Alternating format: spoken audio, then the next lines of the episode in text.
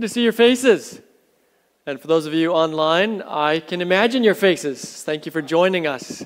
And uh, whether you're staring at your phone or at a screen, it's good to have you with us. It is a new year. Happy New Year, by the way, 2022. That's a pretty incredible thing to say 2022.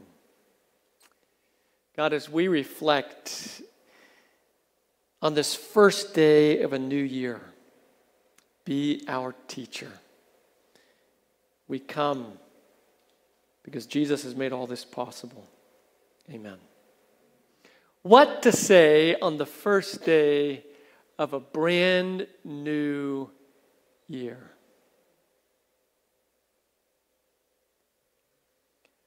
I'm reading through the book of John.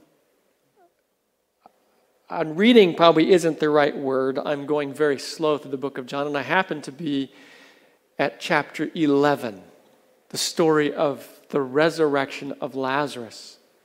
And these words caught my attention. You'll see a, a kind of my rendition of them in the title. 2021 has been a tough year, was a tough year. 2020, a tough year. What will 2022 hold, or I suppose, what does 2022 hold since now we're here? Today, I want to offer you a paradigm through which to enter in and live this new year. Today's message is not going to give you a formula for perfect outcomes. You know, when we talk about the future, sometimes we want, in fact, not sometimes, but generally, we want predictability, right? We want good outcomes. After all, the story of Lazarus was a story wanting good outcomes. In the Christian tradition, there's a, a theological paradigm that um, we call prosperity gospel. And it's this idea that if you apply the right faith formula, your life is going to be off the charts good. As I thought about preparing for today's message about this idea of the resurrection of Lazarus, I asked myself the question how do I talk about the story without teaching a prosperity gospel? That's one ditch that one can fall into in the story of Lazarus. If you have the faith, you'll see miracles and resurrections. But we know John the Baptist didn't make it out of prison alive, and Jesus said there was no greater prophet. So, prosperity in the biblical sense must be bigger than miracles or the miracles we pray for and hope for certainty. Sometimes the certain things in life are not the certain things we want.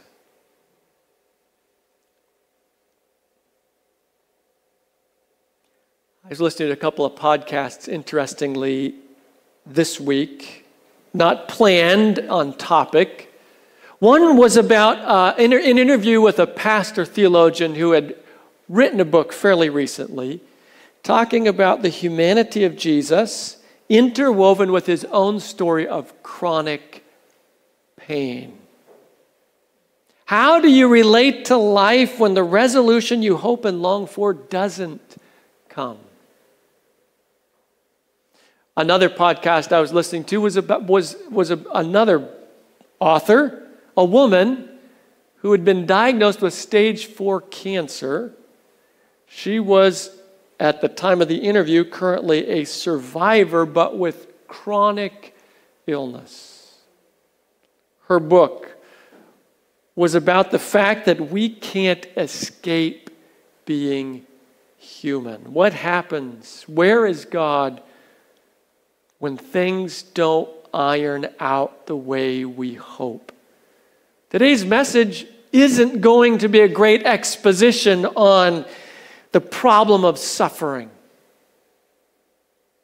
It's going to offer you a framework in which to be present with hope in suffering. Because unfortunately, or maybe fortunately, by the time we get to the end of today's teaching, there's a way to live in the middle of chronic with hope. And in 2020, 2021, we have been experiencing chronic, we have been experiencing things that don't get resolved the way we hope. And I'm including in that perhaps depression.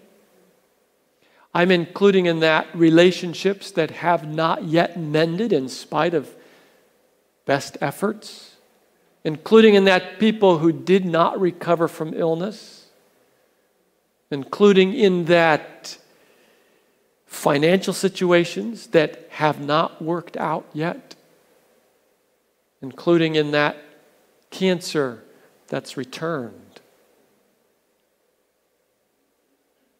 And today's teaching is about looking those things in the face through a different lens. We're going to get into the story of John 11 and then jump to Pastor Paul and catch his perspective. This idea actually shows up in Scripture quite often. We're just looking at two pieces, two places, two, two individuals, uh, or two stories, one Paul's uh, briefly. Uh, but the first, John 11. I don't want you to follow along in the text of Scripture. If you've opened your Bible, please close it just for this part. I have reorganized the first few verses in John 11 with strategic purpose. So close your Bibles, follow the screen for this first part. It's an important order. Now, a certain man was sick, Lazarus of Bethany the town of Mary and Martha, her sister Lazarus, excuse me, her sister Martha.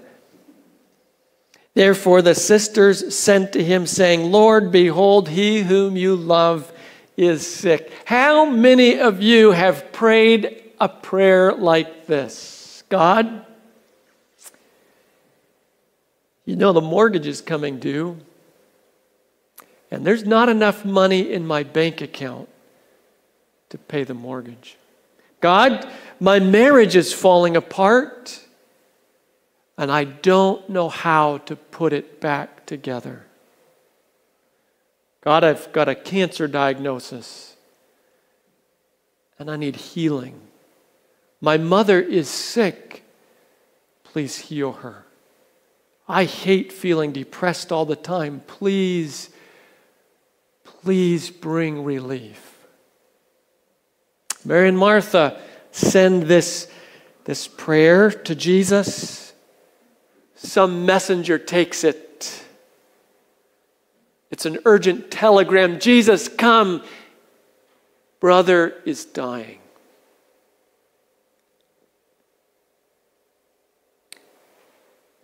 Here is this response. So when he heard that he was sick, he stayed. Have you ever been in that place where you pray that important prayer about something that matters a lot? And you meet silence? What happens when life's problems don't run into miracles? What happens when resolution doesn't come. What happens when God stays?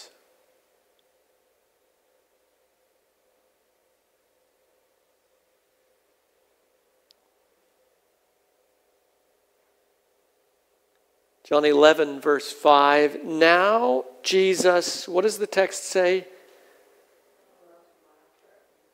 Now, Jesus loved. The first piece this morning that I want you to hold in your hearts is this idea Jesus loved. When you pray those heart wrenching prayers, you cry out for resolution, and God stays away, figuratively. I want you to remember first this reality that His unfailing love in that moment has not changed for you. Chronic pain, chronic suffering, unresolved conflict, you name it, in your life is not an evidence at any level that you are unloved or forgotten.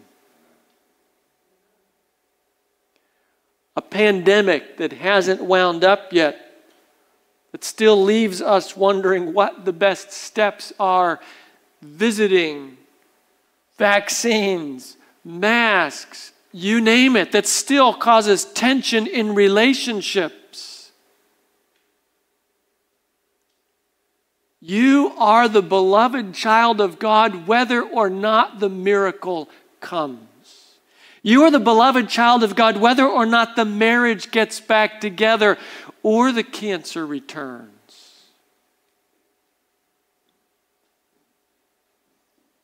Let's continue the story this morning. When Jesus heard that, we're skipping back. I told you I reorganized this a little bit. When Jesus heard that, he said, This sickness is not unto death, but for the glory of God, that the Son of God may be glorified through it. Jesus gets the request and then he stays. Knowing Lazarus is dying. Knowing that Lazarus' condition is terminal, and knowing that Mary and Martha are living in the moment of a terminal illness. Jesus sees beyond the present circumstances. Mary and Martha do not. It's important for us to, to recognize today that part of living with chronic is that we live in the chronic. We don't see around the corners of our story. We don't see around the corner of COVID. We want the certainty. We want the, by the way, in the secular world, it's called the power of positive thinking. We want the formula that every time you put the numbers in a row, the words in a row, the mantras in order, you get a certain outcome. In the Christian world, they call it the prosperity gospel. The biblical story reveals that sometimes we get to live, in fact, I would say more often than not, we get to live in the uncertainty of now when resolution and what resolution looks like are unknown factors. Mary and Martha lived through the death of a dying brother. Mary and Martha accompanied their dying brother, I'm sorry, accompanied the body of their dead brother to the tomb. Jesus has heard their request. He loves them and he stayed away. And he knows the dark valley that his absence will involve. Mary and Martha mourned as anyone who loves another and loses them mourns. It's a pretty big deal for Mary and Martha to lose a brother, too. They're single women in a male dominant society. It's not just losing a loved one, it's losing financial support, it's losing status. This is a complex loss, as any loss is.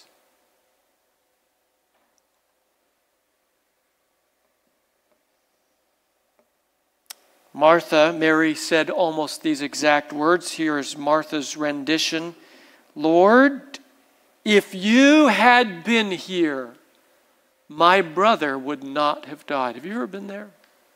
God, if you had just answered that prayer, there would not have been a car accident. And Uncle Bob would not be a paraplegic.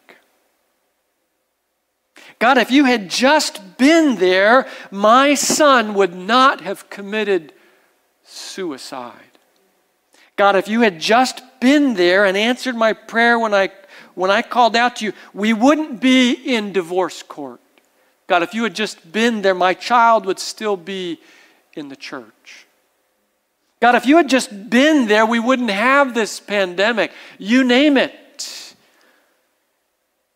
These are the prayers of the moment, living with suffering, living in sometimes the chronic nature of unresolution. I don't know if that's a word.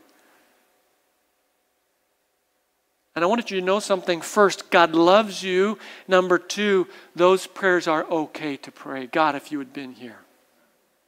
Psalms is full of them.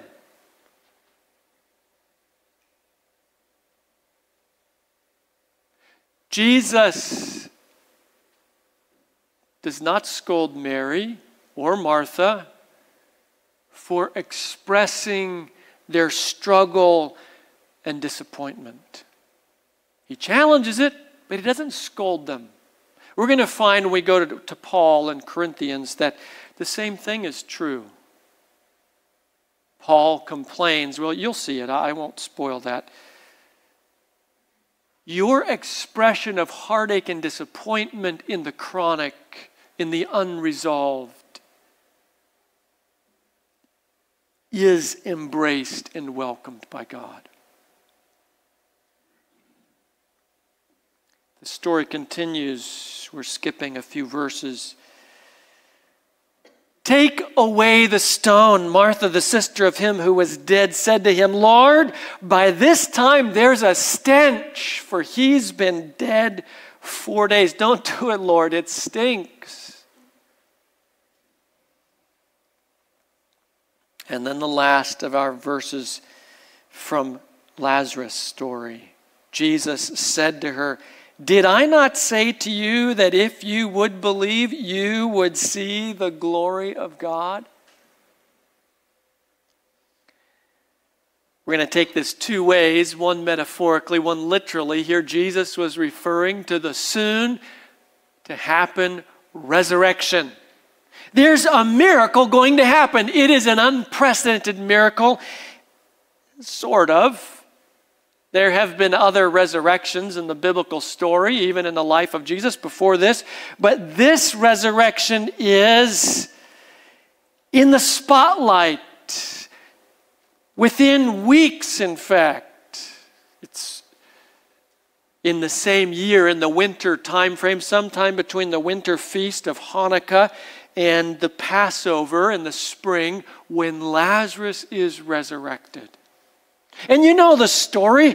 Jesus calls him out, and he comes out, and they unwind him, and there is Lazarus in perfect health. Sometimes we do get miracle answers.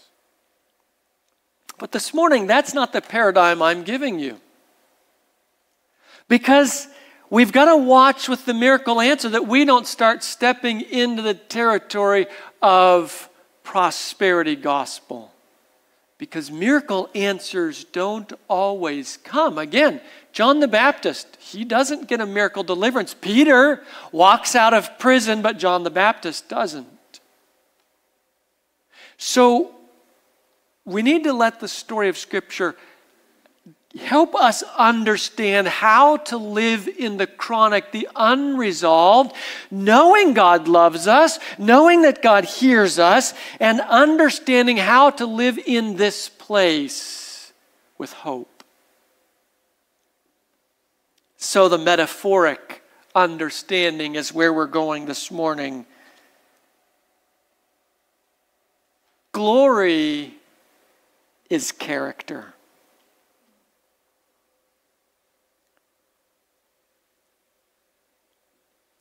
Sometimes we can only see the beauty of God through the gateway of darkness.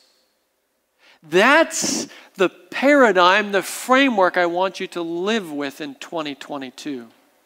That's what I want you to take with you into the unanswered prayers, the unmended relationships, the unhealed illness, the chronic back pain, the depression that won't re- that, that just won't give up. That here it is. I'm going to give you two things. First of all, this one you cannot know the power and wonder of resurrection unless someone dies.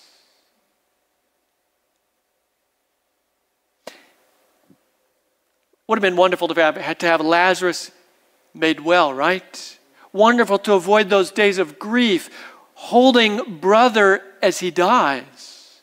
To avoid that walk to the cemetery, but there would be no resurrection story of Lazarus in Scripture if he hadn't died.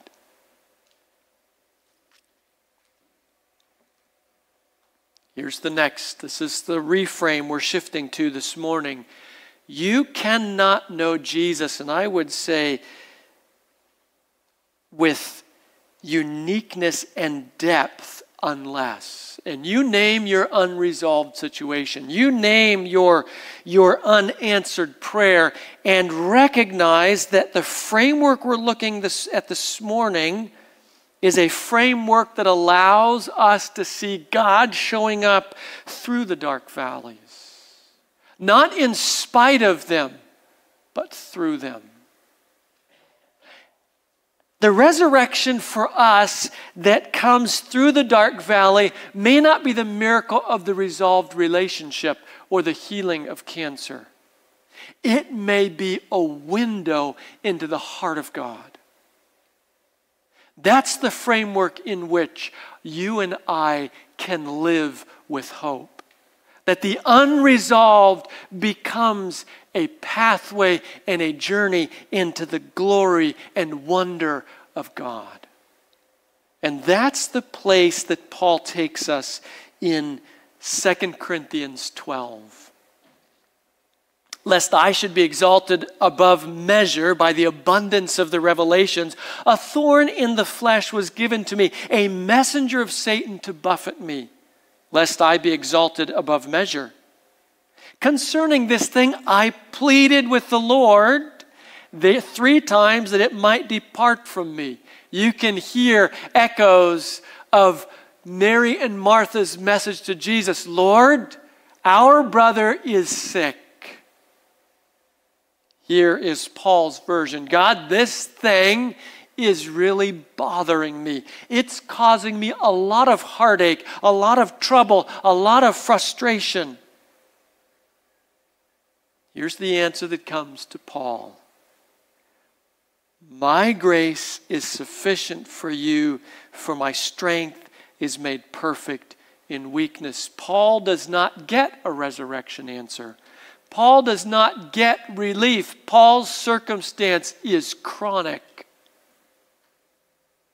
But the insights gained through this chronic suffering are inaccessible if the chronic suffering is resolved. That's a hard one. That's why this is not a story about easy answers to the problem of suffering. This is how do we inhabit the space of suffering when there aren't easy answers? How do we inhabit the place of chronic when there isn't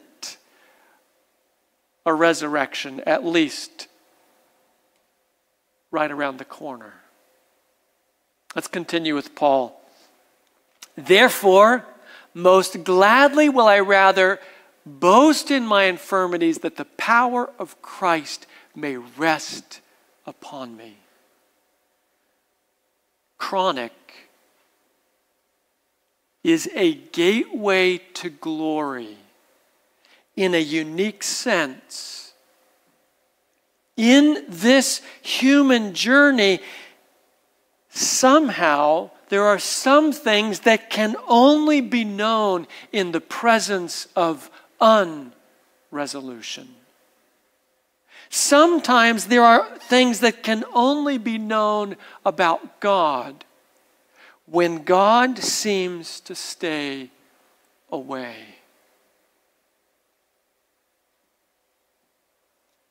In fact, here are Jesus' words John 17. This is eternal life, a miracle resurrection. This is eternal life, a bank account that never gets close to zero. This is eternal life, a marriage that doesn't crash and burn on the rocks. This is eternal life. Children who never do stupid things and you name it. This is eternal life. No more depression.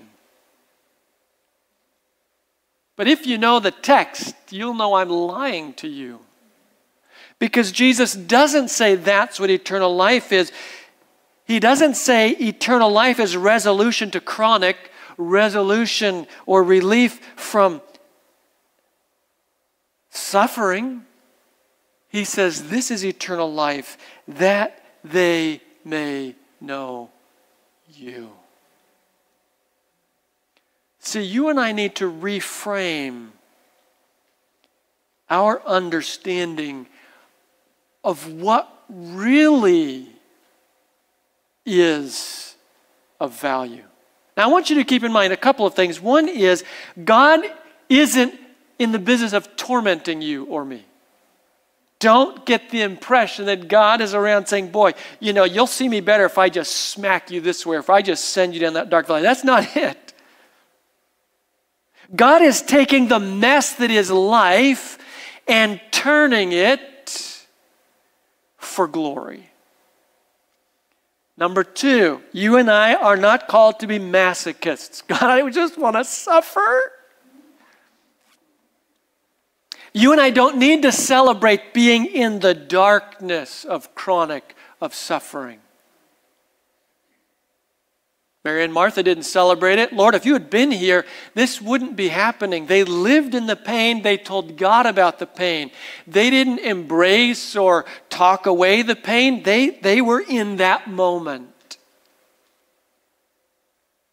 Paul, God, please take this away. This isn't, don't stop asking for relief. No, this is a bigger frame that says, okay, pray for relief while you also embrace that maybe God's doing something bigger. And that bigger is that you and I might know Him uniquely. Here's Paul in Philippians on the same topic. What things were gained to me, these I have counted for loss, loss for Christ. Yet indeed I also count all things lost for the excellency of the what? For Paul, he recognized that loss was a doorway into knowledge, glory, understanding God in ways that could not be accessed through any other avenue. He continues, For whom I have suffered the loss of all things, count them as rubbish, that I may gain Christ and be found in him, not having my own righteousness, which is from the law but that which is through faith in Christ, the righteousness which is from God by faith, that I may know him and the power of his resurrection. Notice here that Paul puts together hand in hand unresolved suffering and the knowing of God and his resurrection power. put those together that God's resurrection power can show up in your life in the midst of unresolved chronic. The fact that you don't get resolution doesn't mean resurrection power isn't showing up. For John the Baptist, who did not get released from prison, resurrection power showed up for him. It just didn't show up as a key out of prison. And here is Paul continuing, and the fellowship of his sufferings being conformed to his death, if by any means I may attain to the resurrection from the dead. Listen, there is long term, long game, total resolution. And we're going to get to that at the end.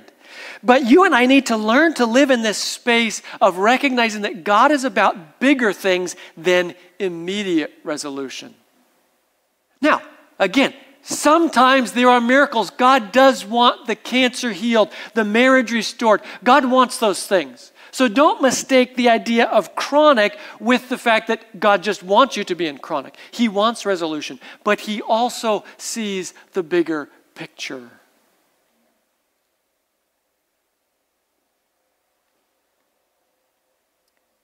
But the fact that God sees the bigger picture doesn't mean that I don't live in this valley. It doesn't mean that I can see around the bend. But valleys are the gateways to vistas. The dark valley comes before the mountaintop.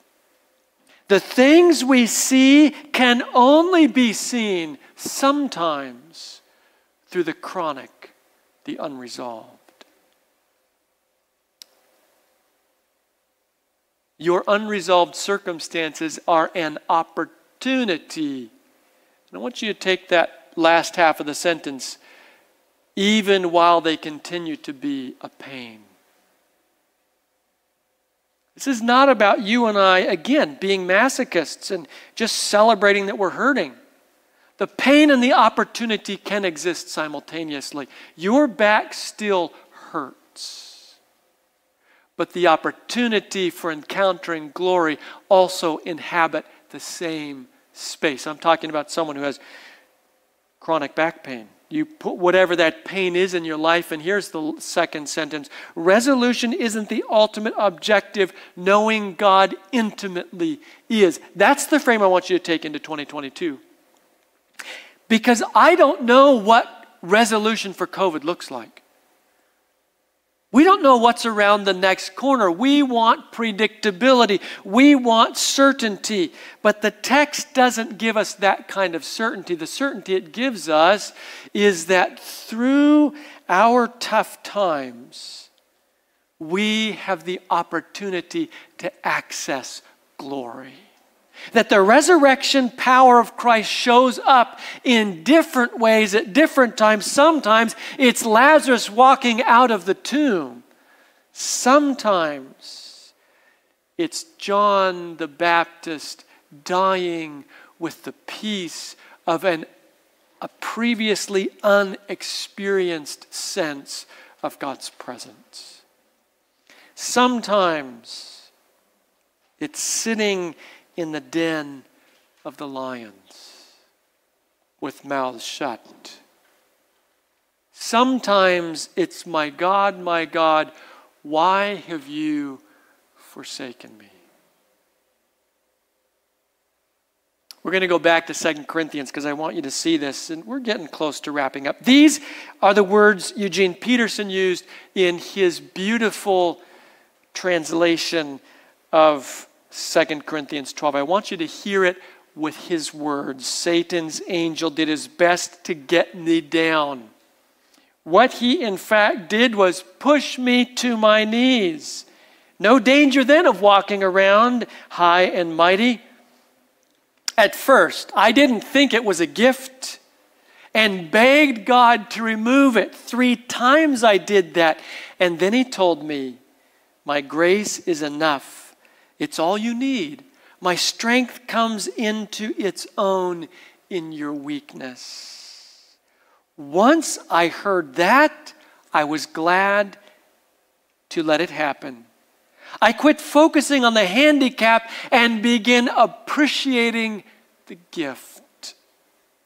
It was a case of Christ's strength moving in on my weakness.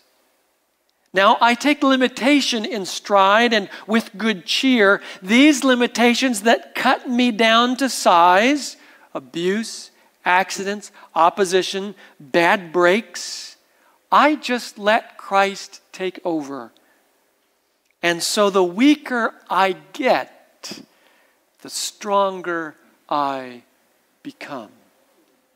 I love the language Eugene uses or, or used when he said, I didn't see it as a gift.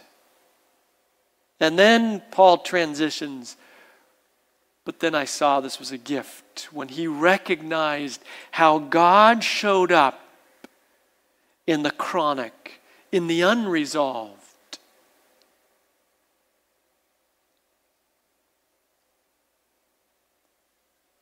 Frame for 2022, here it is again, and then we're going to end with a couple verses on certainty. You, your unresolved circumstances are an opportunity even while they continue to be a pain.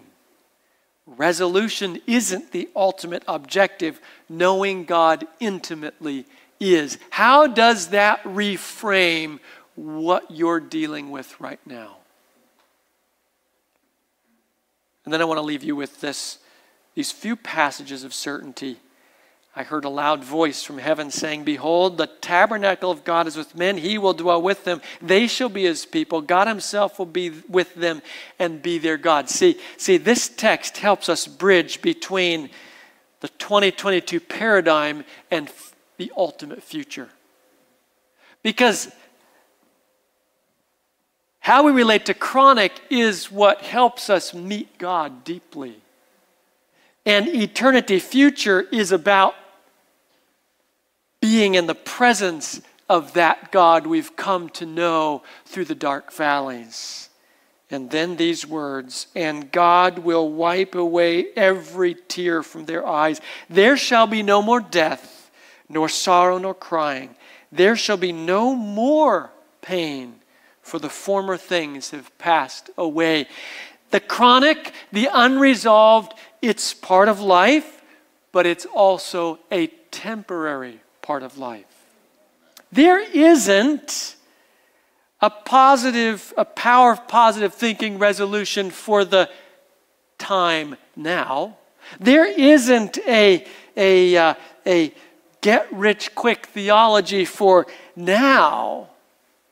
But the long game is there is certain resolution. And that journey includes the gateways of chronic through which we see God with the hope of seeing Him in person and finding the certainty of tears wiped away, of death destroyed, of pain eliminated. There is an end to chronic. It may not be now, but it is certain. And one more text in the middle of its street, on either side of the river, was the tree of life, which bore 12 fruits, each tree yielding its fruit every month. The leaves of the tree were for the healing of the nations. Listen, you and I may not have the privilege of resurrection miracles like Lazarus. But we have the privilege of the miracle of God showing up profoundly and uniquely in the unresolved, in the chronic. To connect our hearts with the wonder of His character, of His person, of His fellowship, anticipating a time when the chronic will be no more, when the pain will be no more. 2022 is a place to inhabit both the pain and the opportunity in the certain hope of resolution. In fact, our closing hymn today is We Have This Hope, a fitting piece to wrap up with. We hope you were blessed by today's message. For more content or to connect with us, visit us online at brunswickadventist.church.